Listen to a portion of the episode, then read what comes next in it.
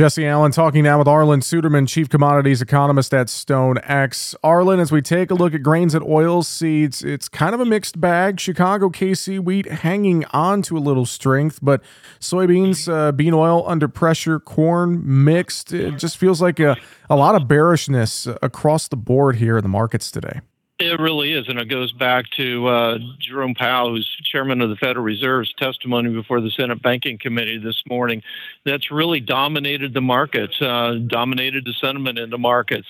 So what we've seen based on his comments is we've seen a dollar surge higher, sharply higher today, as uh, Treasury yields uh, go higher as well. In fact, two-year Treasuries trading at their highest level since two thousand seven, June of two thousand seven to be precise.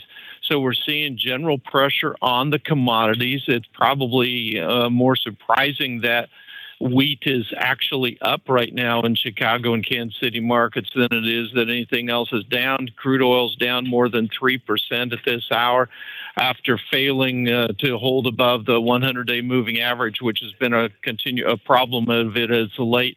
Um, corn and soybeans as well.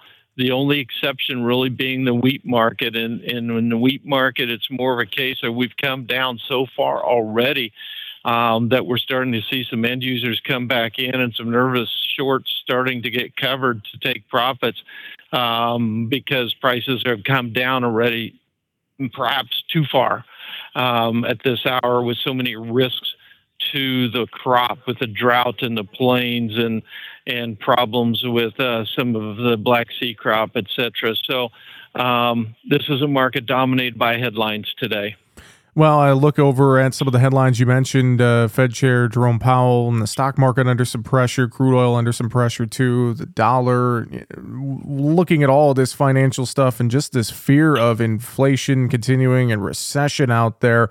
Uh, one has to wonder, I know he's going to be speaking, I believe, with the House on Wednesday, just how much all of his comments and everything in this broader economy is going to play in here the next couple of weeks and months ahead, Arlen.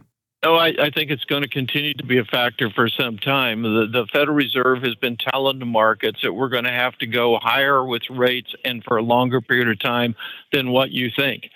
And the markets have continually acted surprised whenever he said that, not believing that they would actually do so. Well, now Jay Powell is actually saying we're going to have to go higher than we thought as well. Now, Fed Fund Futures trading at the C M E Group, it indicated when we started today, pretty much full expectations that the Fed will go up twenty-five basis points when it meets in two weeks. But those expectations have now gone up to expectations of a fifty basis point rate hike. And Fed Chair Jerome Powell did say we may have to increase the pace at which we raise rates. Uh, those the target rate right now is at about four point five percent, and Wall Street's starting to adjust to the expectation that rates may peak over six percent now. Uh, so that's quite a change in the ideas of Wall Street. That increases the risk of our economy going into a deeper recession, and that's what the equity markets and the commodity markets are pricing in. In the protein sector, real quick as well, cattle and hogs uh, seem to be trading just quiet, kind of hesitant maybe here today ahead of uh, the WASDE report tomorrow and just some of this outside uh, economic fear. Any thoughts in the protein trade today? Yeah, it's probably good that Jay Powell is speaking today and not tomorrow during the crop report. Yes, he will be at the House Financial Services Committee tomorrow, but his comments tomorrow shouldn't be any real surprise for the market. So it should allow us to focus a little bit more on the fundamentals.